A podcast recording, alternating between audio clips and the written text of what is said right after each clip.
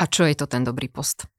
Dobrý post. Teraz nám dáš nejaké áno, tipy. presne. Poprvé je ten, čo je postnutý a nemám ho v šufliku, to je najdôležitejšie. to sa dosť často stáva. Veľa ľudí čaká, kým ten svoj ako prvý post alebo nejaký post tam dá a pozornosť ku každému príspevku je pár sekúnd. Takže to celkom skladá takú tú tašku, ťažku z ramien, že naozaj ľudia tomu venujú pár sekúnd a teraz nemusím ja to vyrábať 4 hodiny. A jedna z takých dôležitých vecí je,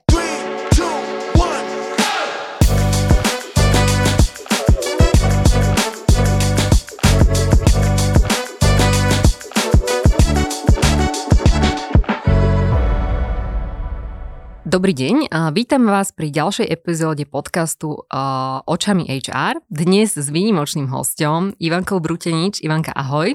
Ahoj, zdravím ťa. Ivanku tu vítam ako zakladateľku prvej konzultačnej firmy zameranej na LinkedIn na Slovensku LinkedIn stratégie. A dnešnou našou témou bude firemný versus osobný profil, ako sa v tom zorientovať. Ale úplne na začiatok ti dám takú otázku. Ako to vlastne vyslovovať? LinkedIn, LinkedIn, čo je správne? to je veľmi dobrá otázka, lebo s týmto myslím si, že každý má problém. Za nás LinkedIn. Uh-huh. A pokiaľ hovoríme s klientami, ktorí sú zo zahraničia, napríklad v Amerike, tam je to skôr ako LinkedIn na to in oni dávajú dôraz, my hovoríme LinkedIn dôraz na to lean, ale myslím si, že je jedno, ako to voláme, je to v poriadku. takže nemusia sa ľudia stresovať, že to zle vyslovia, v pohode. Dobre, takže všetko, všetko je povolené. Dôležité je, keď budeme na tej sieti a keď budeme vedieť, ako s ňou pracovať a budeme vedieť, čo nám priniesť, môže priniesť a o tom sa teda budeme dnes rozprávať. A ty si odkedy na LinkedIne? No, je to určite 16-17 rokov možno. Fúha. Takže dlho. No to sme možno mnohí ani netušili, že toľko je tu táto sieť. Takže naozaj riadne dlho. A prečo byť na tejto sieti? To je možno taká otázka. A, lebo veľa z nás tam je, veľa z nás tam je možno pasívnych, e, urobili si niekedy to konto dávno a v podstate prídu sa tam pozrieť raz za týždeň, ale LinkedIn aj v posledných rokoch napreduje, naberá nových užívateľov a podobne, tak prečo byť na tom LinkedIne, prečo možno sa tam pripnúť častejšie ako raz za týždeň? Áno, niektorí aj raz za mesiac alebo raz mm-hmm. za rok prídu sa pozrieť, takže e, tí, čo nás počúvajú a dlho neboli, tak príďte sa pozrieť, lebo veľa sa zmenilo na LinkedIne. Každopádne už je to 20 rokov, čo je LinkedIn tu mm-hmm. a budúci rok bude oficiálne 20 rokov od spustenia. Ten, v podstate tento rok je 20 rokov od toho, kedy ho vymysleli. Mm-hmm. A pre mňa je LinkedIn more príležitosti. Asi, asi tak by som to povedala na úvod. Príležitosti naučiť sa veľa nových vecí, spoznať zaujímavých ľudí, povedať o svojej firme to, na čo mi záleží, aby ostatní vedeli a hovoriť o tom, čo mám rada, čo môže inšpirovať ostatných a, a inšpirovať aj sama seba od ostatných. Takže určite nie je to len priestor, kde si zavesíme svoj životopis, ako to bolo roky dozadu, mm-hmm. ale skôr si to predstavujem ako, ako taký medzinárodný veľký networkingový event, kde sú strašne zaujímaví ľudia, ktorí vedia kopec zaujímavých vecí a, a teraz je na každom, že či si dá tú prácu, že si ich nájde, aby ho potom tí ľudia vedeli inšpirovať. Za posledné dva roky ja mám taký pocit, že sa toho veľmi veľa zmenilo a aj čo sa týka toho employer brandingu, ten LinkedIn stále viac a viac vystupuje nie len teda za tie osobné profily, ktoré uh, tam doteraz boli, uh, ale aj za tie firmy samotné. A práve vy uh, aj vo vašej spoločnosti sa venujete tomu, uh, ako budovať taký ten love brand aj na tom LinkedIne. Vy sami ste ho vybudovali za vašu značku veľmi krásne a myslím si, že pre mnohých ste inšpiráciou. A ako to teda funguje v tom firemnom svete? Mňa by zaujímalo. Uh, ako vy pracujete vlastne s tými konkrétne firmami? Čo im môžete ponúknuť a čo im môže v dnešnej dobe ten LinkedIn ponúknuť? Ďakujem veľmi pekne za pochvalu. To mm. ma tak potešilo. Robíme no ja to, to naozaj vnímam. tak e, zo srdca, takže teším sa, že je to vidieť a myslím si, že aj naši klienti to robia zo srdca a preto sa im darí. Čiže to je ako keby také úplne tá prvá podmienka je nájsť si v tom také zalúbenie. Aj veľakrát si ľudia myslia, že sa to nedá, alebo možno nie sú na sociálne siete. Veľa klientov prichádza s tým a hlavne v poslednej dobe, že už majú LinkedIn ako KPI aj zo zahraničia, uh-huh. čo nikdy nebolo. Je to, tento rok to vidíme, že ten rozdiel je naozaj veľký a v podstate zo zahraničia im príde, robte niečo s vašim LinkedInom. ako tak zadanie? Začnú, ako zadanie a začnú sa zamýšľať, že čo s tým budeme robiť. Čiže je to nejaká podmienka, ktorá prichádza a našou úlohou je, aby sme namotivovali tých ľudí, aby z toho mali radosť. Uh-huh. Takže aby to nebolo len niečo, čo si odškrknú, že áno, urobili sme to a niečo sme tam postli, ale aby jednak mali z toho radosť a potom, aby mali aj výsledky, aby vlastne dokázali pritiahnuť kvalitných ľudí, talentovaných ľudí, aby dokázali pritiahnuť zákazníkov. A k tomu pomáhajú vlastní zamestnanci. Čiže to je to, čo my vlastne robíme. Pomáhame firmám identifikovať týchto ľudí, ktorí sú tí, ktorí budú nositeľia hodnot mm-hmm. firemných a ktorí sú tí, čo to budú robiť s radosťou Čiže nie, nie na silu, lebo musia, ale preto, že chcú. Mm-hmm. A potom identifikujeme, aká je motivácia tých ľudí, každého jedného z nich a čo by on z toho osobne mohol mať. Potom je našou úlohou nakúpiť tých ľudí vo firme, aby tomu rozumeli, aby videli tie príležitosti, ktoré tam sú. A potom následne ich vlastne vedieme tým projektom. Čiže my nerobíme za firmy príspevky, Uh-huh. Nespravujeme ich LinkedIny, my robíme tú architektúru toho celého projektu a učíme ich, ako to robiť buď sami, alebo možno aj s agentúrou potom rýchlejšie. Ty si spomínala aj tú motiváciu tých uh-huh. jednotlivých, vy to voláte tak pekne, že ambasádorov v podstate v rámci uh-huh. tej firmy. Čo zvykne byť takouto najčastejšou motiváciou? Veľakrát tá motivácia je, že ten človek robí vo firme zaujímavé veci, uh-huh. je na to hrdý a chcel by to dať svojim známym vedieť, ale nemá ako. Lebo je to dosť také zvláštne, keby začal niekde na Facebooku alebo začal by o tom rozprávať na pive len tak z ničoho mm-hmm. nič. Samozrejme, že niekedy sa to dá, ale kontinuálne informovať svojich kamarátov o tom, čo robí vo firme, to sa nedeje väčšinou. Čiže pre nich je to príležitosť smerom k svojim známym, ku svojim kamarátom, bývalým kolegom, povedať, čo robia. A takisto niekedy aj k tým kolegom, ktorých majú teraz, lebo keď je to veľká uh-huh. firma, tak eh, veľakrát ani nevedia, čo iný kolega na inom oddelení robí. A to ani nemusí byť veľmi veľká firma, uh-huh. aby sa toto dialo. Čiže eh, ten človek pochopí, že si buduje svoju značku smerom k ľuďom, ktorí ho poznajú, ale aj k ľuďom, ktorí ho nepoznajú a, a potom získavajú to, že sú povyšení na iné pozície, dostávajú príležitosti vo firmách, ktoré by inak nedostali, lebo zrazu o nich vedia ľudia, ktorí o nich nevedeli uh-huh. interne vo uh-huh. firme. Uh-huh. Rôzne ocenenia, mediálnu pozornosť, či už do podcastov, na konferencie, a takže ich viacej vidieť. A tým pádom majú väčší vplyv, jednak vo svojej firme, ale aj externe. To je jedna vec. A potom sú to ľudia, ktorí povedzme robia na oddeleniach, kde im chýbajú ľudia, uh-huh. takže chcú pritiahnuť talenty, aj keď to nie je HRista.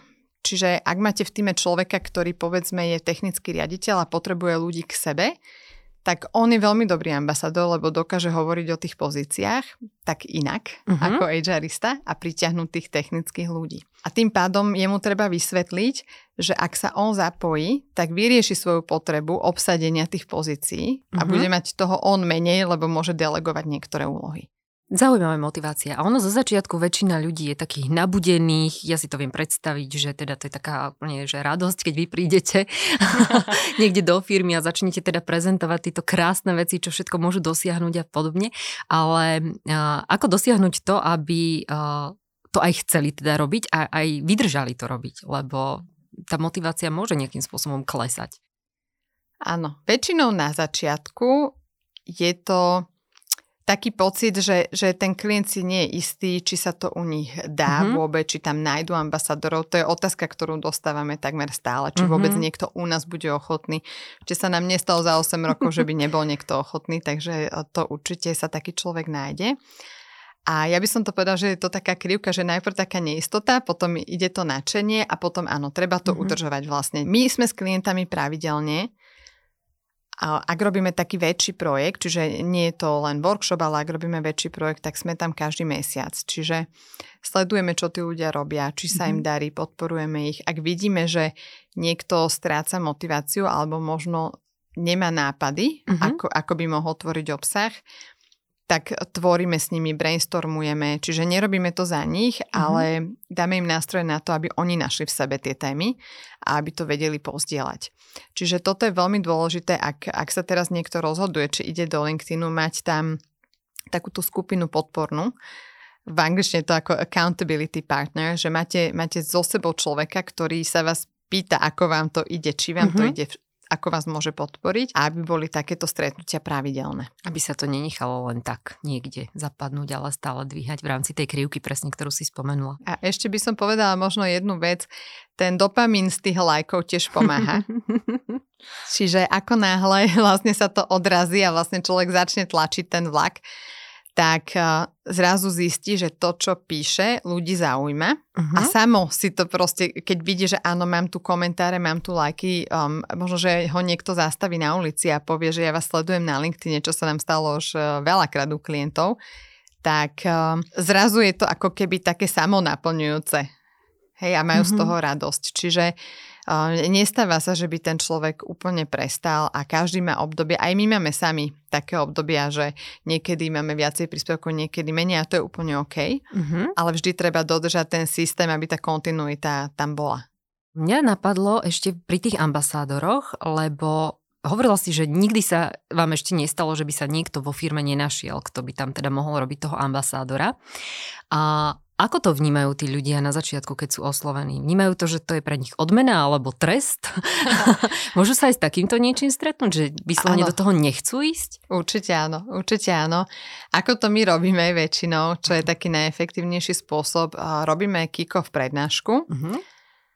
To je 30 minút, 40, podľa toho, aké je to, aké je to spoločnosť, aký tam je cieľ a odprezentujeme to zamestnancom a potom sa ich opýtame, kto z vás by chcel byť nositeľom hodnot vašej firmy. Čiže príde to od nich, že vlastne uh-huh. oni povedia, že majú záujem. To je veľmi efektívny spôsob, lebo vlastne sami seba vyselektujú a takisto im musíme povedať, že čo ich to bude stať z časového uh-huh. hľadiska, uh-huh. vlastne čo všetko sa od nich očakáva. A takisto, že potrebujeme minimálne, aby pol roka boli v tom projekte. Uh-huh. A toto, keď im povieme, tak dáme im pár dní na to, aby si to rozmysleli a potom sa oni vrátia s tým, že OK, tak ja mám záujem, máme nejaký zoznam ľudí a potom z nich vyberáme podľa cieľov. Lebo vždy, keď je iný cieľ, potrebujeme iný typ ambasadora z iného oddelenia, ale väčšinou kombinujeme 4-5 oddelení. A následne, keď máme tento cieľ, vyberieme ambasadorov a potom už s nimi pokračujeme. Čiže príde to od nich a je to za odmenu. A to je na nás, aby sme to odkomunikovali, že toto nie je za trest, je to za odmenu a, a keď sa to takto udeje, tak um, potom oveľa rýchlejšie spolupracujú tí ľudia a vlastne nájdu si v tom takú radosť aj oni sami. A je potrebné, aby títo ľudia boli nejakí aktívni predtým na tom LinkedIn, aby mali povedzme nejaký počet kontaktov, počet sledovateľov, aby to vôbec malo nejaký efekt, dosah a podobne? Nie je to potrebné. Úplne v ideálnom prípade by sme vyberali ľudí, ktorí už sú aktívni a majú povedzme 1500 kontaktov plus. Uh-huh. Ale niekedy človek, ktorý má 0 kontaktov a úplne začína a naozaj chce, dokáže krásne tých 1500 urobiť za 3 mesiace a byť tam, kde ten človek bol možno po 15 rokoch na LinkedIne. Čiže v podstate kľúčové je, aby naozaj chceli je veľkou výhodou, ak sú to ľudia, ktorí používajú sociálne siete, aj iné. Uh-huh. Že minimálne majú taký ten zvyk, že idú tam sa pozrieť, čo je nové, ale nie je to úplne nevyhnutné. A takisto nie je nevyhnutné, aby to boli kreatívni ľudia. Toto si väčšinou uh-huh. každý myslí, že to musia byť ľudia, ktorí sršia kreativitou. Každý je kreatívny, len keď máte tie správne nástroje. Čiže my ich prevedieme tým, ako si tie príspevky robiť, aj keď si myslia, že nie sú kreatívni, ale nakoniec zistia, že sú. Tie kontakty potom uh, si hovorila, že za pár mesiacov to dokážu dohnať. Uh, je to o takom nejakom, nazvime to umelom, alebo teda pozývaní ľudí, ktorých nepoznáme. Musia to byť vyslovene ľudia, s ktorými sme sa stretli, ktorých poznáme. Alebo môžeme pozývať aj povedzme ľudí, ktorí sú len z tej oblasti, ktorá nás zaujíma. Aký máš ty mm-hmm. na to mhm. názor? Lebo rôznia mm-hmm. sa tie názory. Uh, aj mm-hmm. na mhm. tom LinkedIne už uh, som videla pár príspevkov, ktoré teda, uh, ktorým sa nepáčilo to, že povedzme sú to nejaké taký umelo, umelo nahnané kontakty a podobne. Mm-hmm. A ako to vidíš ty z toho mm-hmm. reálneho hľadiska? Zo skúsenosti vieme, že či už biznisové príležitosti alebo noví kandidáti neprichádzajú z prvého stupňa separácie, mm-hmm. ale z mhm. druhého alebo tretieho stupňa. To znamená, že v podstate, ak tí ľudia, ktorých mám v sieti, je jedno na akej sú pozícii, závisí na tom, akú oni majú sieť a ich mm-hmm. sieť, akú má sieť. Čiže ja by som to tak povedala, že pokiaľ nemá ten človek aspoň 1500 kontaktov, tak by som si nejak extrémne nevyberala. Mm-hmm. Aj keď v prvej vlne vždy pridávame ľudí, ktorých poznajú. A každý si myslí, že nepozná toľko ľudí, ale proste keď má človek 30 rokov a vychodil nejakú školu a niekde pracoval už od tej školy, tak minimálne 500 vie určite urobiť ľudí, ktorých sám pozná. A potom vlastne je treba, aby si pridával aj ľudí, ktorých nepozná, pretože mm-hmm. my vlastne chceme, aby tá myšlienka sa dostala čo najďalej. A ak by tam mali iba ľudí, ktorých pozná, tak proste je to obmedzené a oveľa menej ľudí by videlo ten obsah. A vieš aj povedať, že aké sú teraz v súčasnosti tie počty, že koľko ľudí si môžem takto pozvať, ak nemám povedzme ten platený profil? Uh-huh. Sú tam asi nejaké rozdiely? Je to stovka týždenne, uh-huh. či je platený alebo neplatený Aha. profil, e, je to jedno. Ale napríklad je tam možnosť nahrať si databázu, kde uh-huh. vlastne sa dajú vo väčšom počte nahrávať tí ľudia. Je tam možnosť napríklad e, vybrať si z e-mailu kontakty, čiže hromadne to ako keby uh-huh. vyberá ľudí, s ktorými už som si písala čiže mm-hmm. nie sú úplne cudzí. Um, takže dá sa to relatívne rýchlo urobiť celé. To je dobrá správa. Máme klientku, ktorá mala nejakých 200 alebo 300 v januári, teraz má 1600 mm-hmm. a naozaj, keď človek chce, tak uh, ide to veľmi rýchlo. A čo sa týka toho firemného profilu, lebo však mm-hmm. jedna vec je teda, že tí ambasádori uh, postujú a dávajú príspevky na ten svoj vlastný osobný profil, ale teda ten cieľ je uh, tá značka tej firmy. Ako mm-hmm. to potom vyzerá na tom firemnom profile? A čo sa týka jednak postov, čo sa týka povedzme aj počtu sledovateľov. Je nejaké mm-hmm. číslo sledovateľov, uh, kedy sa nám povedzme tam oplatí viacej postovať alebo menej? Ako to je? A aké máme mať mm-hmm. tie ciele možno v rámci mm-hmm. tej, tej firemnej stránky? Ja by som možno začala tým, že kedy sa oplatí platiť za tú stránku mm-hmm. firemnú, tak uh, určite sú to, aj z našich klientov odporúčame, keď majú tak 10 tisíc sledovateľov a viac. Mm-hmm. Čiže nie je úplne nevyhnutné mať platenú stránku, dá sa to pekne organicky na začiatku. Toto je veľká výhoda však mm-hmm. toho LinkedInu, že vlastne tam mm-hmm. ešte ten organický dosah oproti iným sociálnym sieťam áno, má áno. vplyv. Je, je veľký. V podstate mm-hmm. väčšina našich klientov funguje na organike. Mm-hmm. A my máme výhodu, na Slovensku a v Čechách, že sme maličký trh.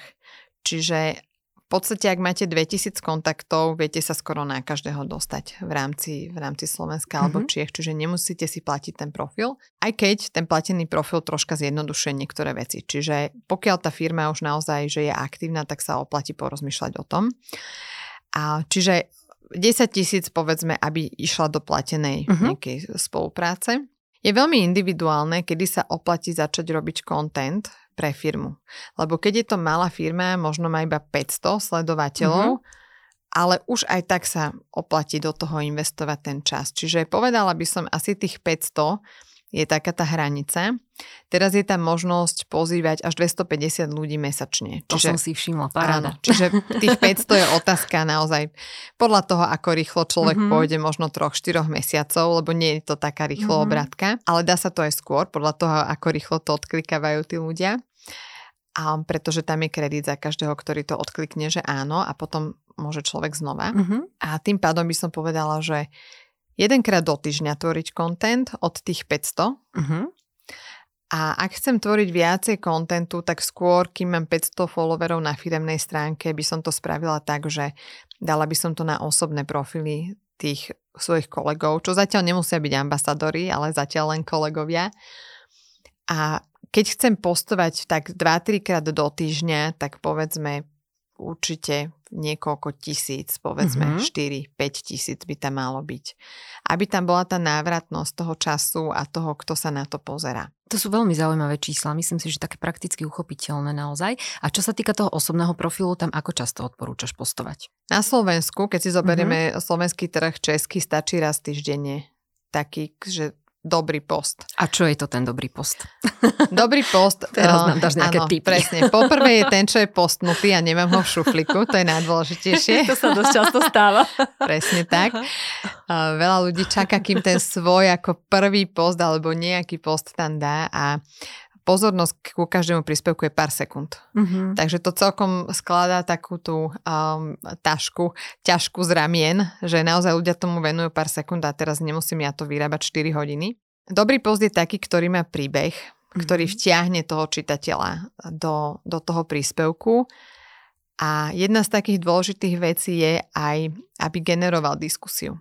Uh-huh. Lebo to je dôležité z hľadiska algoritmu, aby vlastne ten príspevok sa posúval hore. Čiže ak generuje diskusiu, je to dobrý príspevok. A každý má iný názor, že tam už závisí potom od tej kreatívy, ale to nie je až také podstatné. Skôr ide o to, aby som sa opýtala sama seba, čo ten človek, ktorý to číta, z toho príspevku má. Či, či hovorím uh-huh. len o sebe, alebo by z toho mohol mať aj niečo ten čitateľ. Uh-huh. A Zasa nechcem, aby to teraz eh, našich posluchačov paralizovalo, že si povedia, že žiaden môj príspevok... Jasné, eh, nemusíme nad tým rozmýšľať tak, že a toto ľudí najviac stopuje, že si povedia, že nie je to dosť profesionálne, aby to bolo na LinkedIn. Nie je to dosť vážne, alebo nie je to dosť závažná téma, aby som to tam alebo dal. nie je to dosť dlhé, nie? Lebo sa hovorilo, že mm-hmm. na mhm. LinkedIn by mali byť dlhé príspevky. Áno, áno, to je pravda, ale mm-hmm. ja si myslím, že tá pozornosť ľudí pri tých dlhých príspevkoch sa veľakrát stráca. Podľa mm-hmm. toho, čo to je. Ale za mňa radšej dobrý a krátky ako mm-hmm. dlhý príspevok. Keby som si mala vybrať, ja radšej mám kratšie príspevky. Mm-hmm. Takže netreba sa nejako obávať toho, že, že nie je to dostatočne dobré, aby to bolo na LinkedIne. Lebo práve aj minulý týždeň vyšiel od LinkedInu taký ako white paper, ako keby odporúčania k tomu, mm-hmm. ako by mal vyzerať content a práve oni preferujú, aby bol viacej osobný, aby ľudia viacej písali príbehov. Čiže také tie príspevky o tom, kde sa len pochválime, že, že stojíme s niekým na konferencii, sú super, aj, aj také treba. Ale potom sú tu tie, ktoré hovoria o našom bežnom živote a spojeným s prácou to je asi také veľmi, veľmi zaujímavé naozaj na to, na to vtiahnutie aj do tej mm-hmm. diskusie, lebo veľa ľudí sa potom v tom nájde. A v, tom, mm-hmm. v tej súkromnej, tej osobnej skúsenosti. A, dobre, čo ešte vplýva na to, aby ten príspevok a, bol viditeľný, aby sa povedzme tá diskusia viedla? Ako ešte teda napísať ten dobrý príspevok? Povedali sme si nejaký taký rámec, mm-hmm. ale máš ešte nejaké ne- ďalšie konkrétne typy mm-hmm. a, na to, ako ho možno aj ako naozaj, aby nám netrvalo 4 hodiny, kým ho napíšeme a podobne. Áno, áno. Ja mám rada Pomodoro techniku. To uh-huh. je technika, v ktorej si dáte 25 minút na budík a proste máte 25 minút a po 25 minútach ide post von. Uh-huh. Bez ohľadu na to, v akom je stave. Takže to by si sa čudovala, ako človek dokáže rýchlo písať, keď vie, že to pôjde von. a samozrejme, že potrebujeme, aby tá kvalita tam bola, ale zase netreba to tak brať, že píšem niečo, čo bude ako kniha. Mm-hmm. Hej, proste niečo, čo proste navždy tam zostane a stále niekto sa k tomu bude vrácať. Čiže mm, ten perfekcionizmus treba opustiť mm-hmm. pri tvorbe príspevkov, čo je veľmi ťažké pre ľudí. Veľakrát aj kľudne 4 hodiny strávia s jedným príspevkom, špeciálne ak sú to články mm-hmm. na LinkedIne, čiže pre začiatočníkov v tvorbe obsahu vôbec neodporúčame články, lebo to ich len odradí. Mm-hmm aj dosah je tam menší, aj súd má to nejaké výhody, ale zbytočne dlho to trvá. Čiže skôr by som povedala, že uchopiť také malé príbehy, ktoré sa mi dejú v práci, niečo, čo sa mi zdá úplne, že, že maličké, ale práve to je to, čo ľudí baví. Lebo pokiaľ ja napríklad e, vyrábam, teraz máme napríklad klienta v oblasti robotiky, tak uh-huh. zoberiem to ako príklad že ak vyrábam nejaký konkrétny, by to bol jeden robot ako produkt, tak ja nemôžem teraz 3 roky hovoriť len o tom, že toto je náš robot a má takéto parametre.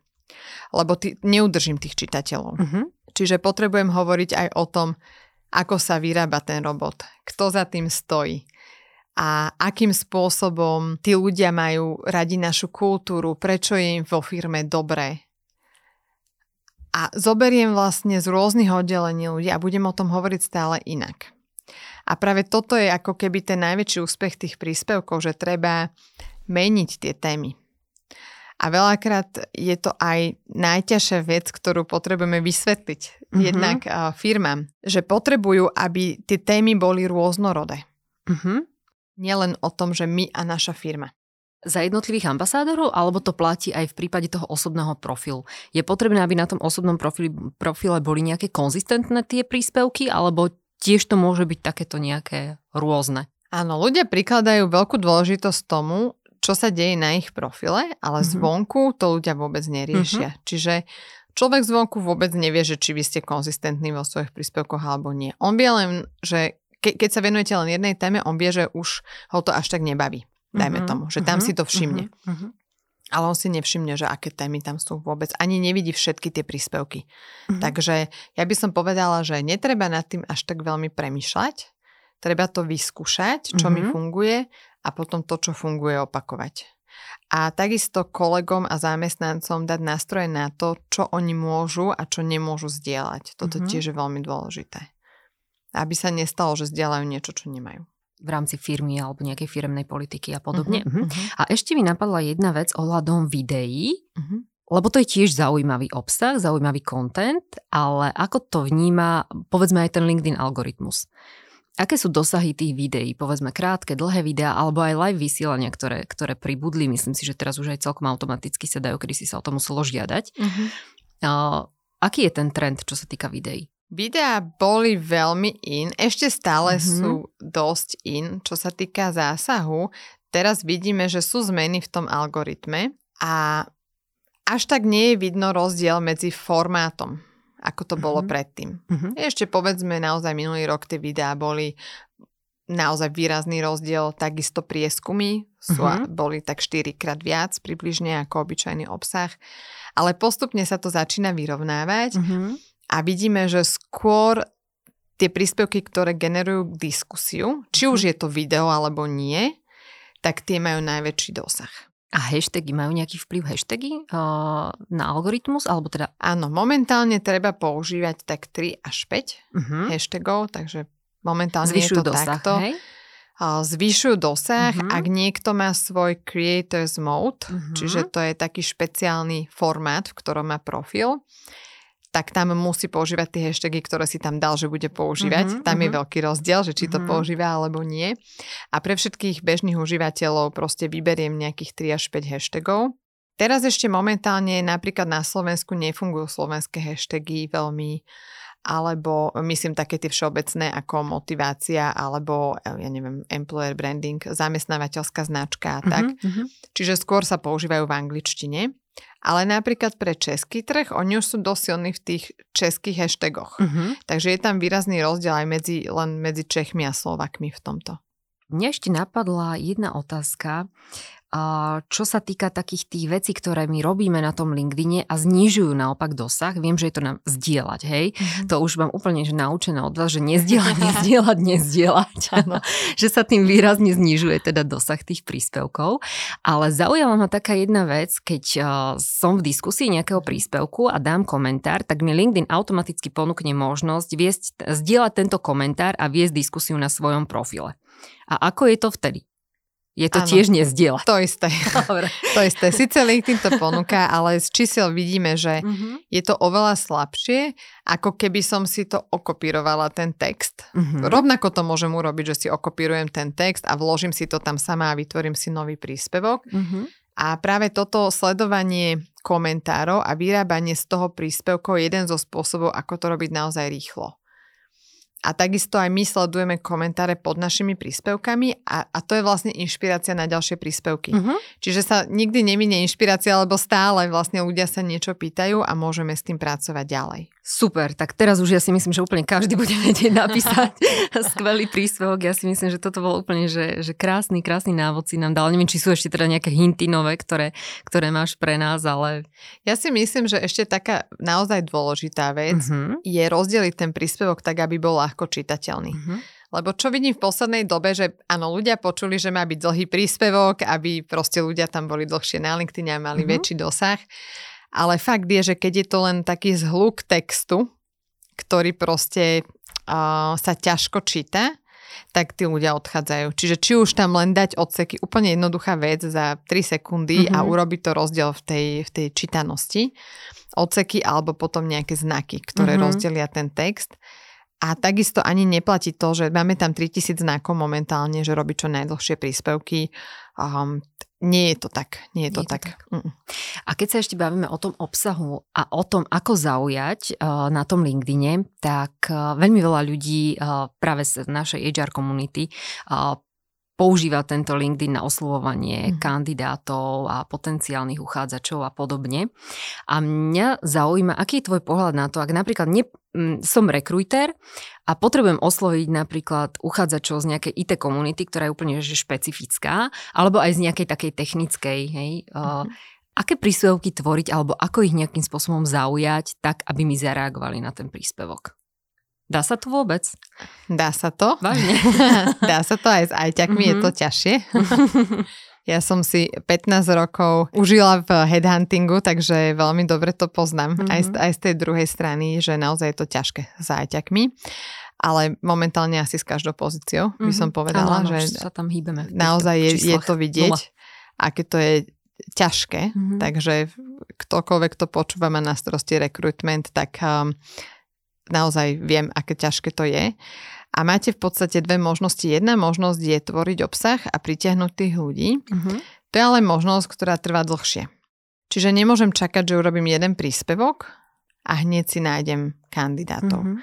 Aj keď máme takých klientov, ktorí no. nevedeli 6 mesiacov obsadiť pozíciu, jedno video spravila mm-hmm. riaditeľka, pozícia obsadená. Mm-hmm. Iná klientka tiež mala 6 kandidátov z jedného príspevku, ktorí boli fakt takí, že pasovali. Mm-hmm. A, a myslím, že už to možno aj uzavreli s nimi. Ale je to skôr výnimka. Čiže je to skôr o tom, že ak som doteraz nič ne, nerobil žiadne príspevky, nemôžem čakať, že ten môj prvý bude zrovna mm-hmm. ten, ktorý prinesie tých kandidátov, špeciálne keď sú to ajťaci. Mm-hmm. Čiže potom je veľmi dôležité robiť aj to aktívne vyhľadávanie aktívne si tých ľudí nájsť a hľadať ich inak, ako to robia všetci ostatní. Pretože keď si zadám kľúčové slovo Java developer, povedzme, mm-hmm. Slovakia, tak tých prvých 20 chudákov, ktorí sa tam nachádzajú, dostanú 30 správ denne a tí všetci ostatní uh, proste mm-hmm. nedostávajú až toľko tých správ. Čiže... Ísť od konca? Uh, napríklad. Mm-hmm. Áno, je, je to jedna z tých metód, že ísť od konca a, a pracovať s tým, že keď sa neozývajú, tak si ich nájdem niekde inde ako na LinkedIn a tak. Čiže um, veľakrát aj máme takú odozvu, že ale tie ajťaci sa neozývajú späť, no tak treba urobiť niečo inak, aby sa ozvali späť. A to sa dá aj tým kontentom, to sa dá aj tým priamým oslovovaním a v ideálnom prípade kombináciou týchto mm-hmm. dvoch. Že mám tam aj tú dlhodobú stratégiu, pretože keď tvorím content, tí ľudia aj prídu sami. Aj máme klienta, kde im prišlo 6 Java developerov proste sami, čo sa mm-hmm. rovná zázraku, takmer. To áno. A, a to je tá tvorba kontentu, ale potrebujem tam mať aj ľudí, ktorí naozaj že vyhľadávajú a aktívne oslovujú. A tá kombinácia funguje najlepšie. A čo sa týka, povedzme, toho oslovovania už priamo prostredníctvom tých správ, či už teda v takomto našom HR segmente alebo aj v biznisovom segmente, viem, že veľa spoločností alebo ľudí používa nejaké automatizované správy. Odporúčaš to? Keď je to automatizované cez nejaký software, uh-huh. tak ani nie, kým, uh-huh. kým naozaj nevedia ľudia, čo robia, lebo asi každý týždeň mám nejakú správu od človeka, ktorý povie, že ho LinkedIn vypol a nepoužíval automatizované nástroje, takže viem, čo sa tam stalo, používal. V rámci tej automatizácie mňa ešte napadla taká jedna vec. Ja si vyhľadám tie, tie kontakty tých uh, kandidátov. Koľko je taký jeden človek schopný viesť tých komunikácií na tom LinkedIn, aby sa v tom nestratil? To je veľmi dobrá otázka. Asi je to veľmi individuálne. Mm-hmm. Dôležité je vedieť, že ak si napríklad dáte prémiové konto, že to vyskúšate zadarmo, mm-hmm. tak potom mesiaci, keď to nezaplatíte, tak tie konverzácie zmiznú. takže, takže ak chcete začať rýchle konverzácie, nerobte to tak, že na prémiovom konte, lebo tam sú dva inboxy. Jeden je zvlášť prémiový a jeden mm-hmm. je zvlášť eh, ten klasický. Z mojej skúsenosti je lepšie začať kvalitné konverzácie s menej ľuďmi, ako osloviť 100 ľudí a potom musím odpovedať na 100 správ, mm-hmm. lebo to je naozaj náročné. Lebo ak neodpovedám, tak asi už úplne prichádzam o ten kontakt. Áno. A špeciálne, keď sú to kandidáti, ktorí sú zvyknutí na to, že ich niekto oslovuje a dajú si záležať na tom, že ako formou sa to deje, tak tam si treba dať pozor na to, že naozaj mi odpísať tí kandidáti, ktorých teda môžeme v rámci tej našej HR komunity a toho nášho HR recruitingu, lebo keď si to zoberieme, ten klasický prístup naozaj, ktorý nám fungoval tu niekoľko rokov, že sme si zavesili inzerát na nejaký kandidátny portál a tam nám reagovali kandidáti a my sme si z nich mohli vyberať, je už úplne že dávno preč. A sú nové trendy, sú nové možnosti, ako teda získať a osloviť tých kandidátov alebo uchádzačov, ktorí uh, si možno, alebo teda viac menej vôbec ne, aktívne nehľadajú prácu. A LinkedIn nám ponúka teda takúto možnosť, že nájdeme si tam už naozaj asi, že kohokoľvek, ale predsa len sú určite profesie, ktoré tam skôr nájdeme a také, ktoré tam mm, asi je zbytočné hľadať. Ja by som povedala, že kohokoľvek môžeme nájsť cez LinkedIn, uh-huh. neznamená, že tam on musí byť. Uh-huh. Stačí, keď sú tam ľudia, ktorí poznajú toho človeka. Náš väčší príklad je zvárač, ktorý no, mám strašne rada. Aha. Hľadali sme pre klienta zvárača, ale takého, že naozaj ma, musel mať všetky certifikáty a zároveň musel robiť aj obchodníka, čo je veľmi ťažký profil. Áno. a tak sme rozmýšľali, že kde sa tí ľudia nachádzajú. Oni boli v mhm. Holandsku, v Nemecku a vlastne za každým tým výberom je taká tá stratégia, že najprv si musím povedať, že kde sú. No a rozmýšľali sme nad tým, že koho najviac trápi, že sú v tom Nemecku, v Holandsku, tak rodiny týchto ľudí. Mm-hmm.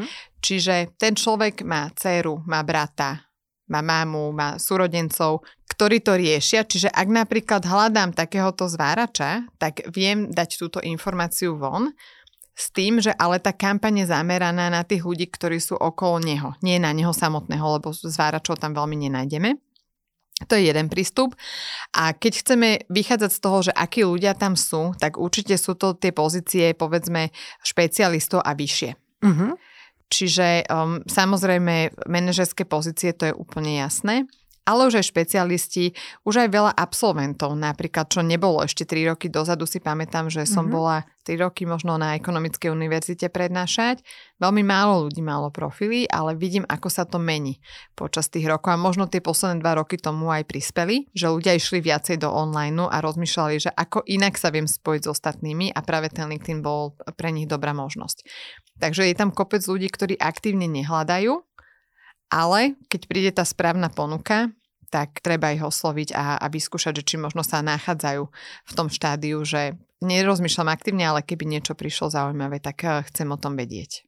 Tento náš podcast počúva eh, veľmi veľa užívateľov LinkedInu, ktorí už majú svoj profil a nemusíme im teda hovoriť, ako si zakladať ten profil, ale možno, že zaujímalo by našich poslucháčov to, ako vlastne naštartovať to, aby podnietili k, tej, k tomu užívaniu toho LinkedInu a častejšiemu používaniu svojich kolegov.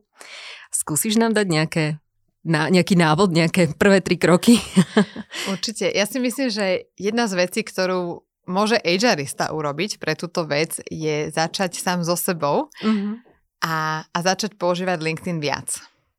Pretože ja si myslím, že HRisti sú jedni z ľudí vo firme, ktorí ju poznajú najlepšie a dokážu dať von tú message, tú správu ľuďom veľmi, dokážu to podať veľmi pekne, s peknými príbehmi, pretože za každým tým človekom, ktorého vo firme majú, je nejaký príbeh a väčšinou oni sami ho poznajú. Takže asi by som začala tam, že najprv skúsiť si to sama pre seba, aby mm-hmm. som zistila, že či mne to vyhovuje. A neznamená to, že ten agerista musí byť ambasador nakoniec. Mm-hmm. Nemusí. Ale je to fajn, ak sa rozhodne, že áno. A keď si aj pozrite ľudí, ktorí sú nominovaní na rôzne ocenenia aj za HR, koľky z nich sú aktívni na LinkedIne, je ich naozaj veľké percento. Pretože ľudia vedia o tom, čo robia. Uh-huh. Jednoducho. Takže toto by bol krok číslo 1. Krok číslo 2 by bol porozprávať sa interne vo firme o tom, koho by to bavilo, kto v tom vidí potenciál a začať s tromi, štyrmi, podľa toho, aká veľká firma, možno piatimi max ľuďmi. Aj vo veľkej korporácii stačí 5 tých ľudí. A a potom na základe toho, čo chcem dosiahnuť, potrebujem si povedať, že aké mám tie ciele, tak podľa toho vyberiem tých ambasadorov. Čiže ak môjim cieľom je pritiahnuť na nejaké konkrétne oddelenie, tak šéf toho oddelenia je výborný ambasador. A môže to byť, ak je to povedzme technická pozícia, že je to skôr introvertnejší človek, to vôbec nevadí.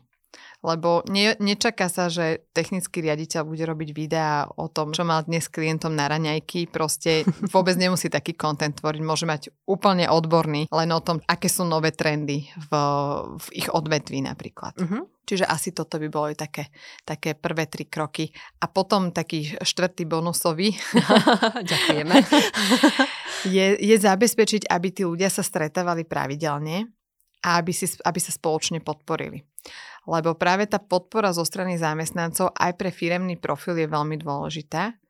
A väčšina ľudí hovorí, že čo keď len naši zamestnanci budú lajkovať náš content a my sa vždy pýtame, že čo keď ani vaši zamestnanci nebudú lajkovať váš content, tak jednak aj ľudia to vidia, ale aj ten algoritmus to vidí. a povie si, že hm, keď sa to nepáči ani vlastným kolegom, tak nebudem to posúvať ďalej iným ľuďom. Úplne najkľúčovejšia je podpora kolegov v tej, v tej prvej hodine, v prvých dvoch hodinách, odkedy sa ten príspevok zobrazí na LinkedIne. Super, tak to je skvelé, skvelé informácie. Ti ďakujem veľmi pekne a za to, že si prijala pozvanie do tohto nášho podcastu. Ja verím, že všetci, celá nielen HR komunita, ale aj všetci ľudia, ktorí budú počúvať uh, dnešný podcast, tak uh, dostanú chuť uh, robiť príspevky, komunikovať na tom LinkedIne a začať naozaj aj s tým budovaním toho employer brandingu svojej spoločnosti.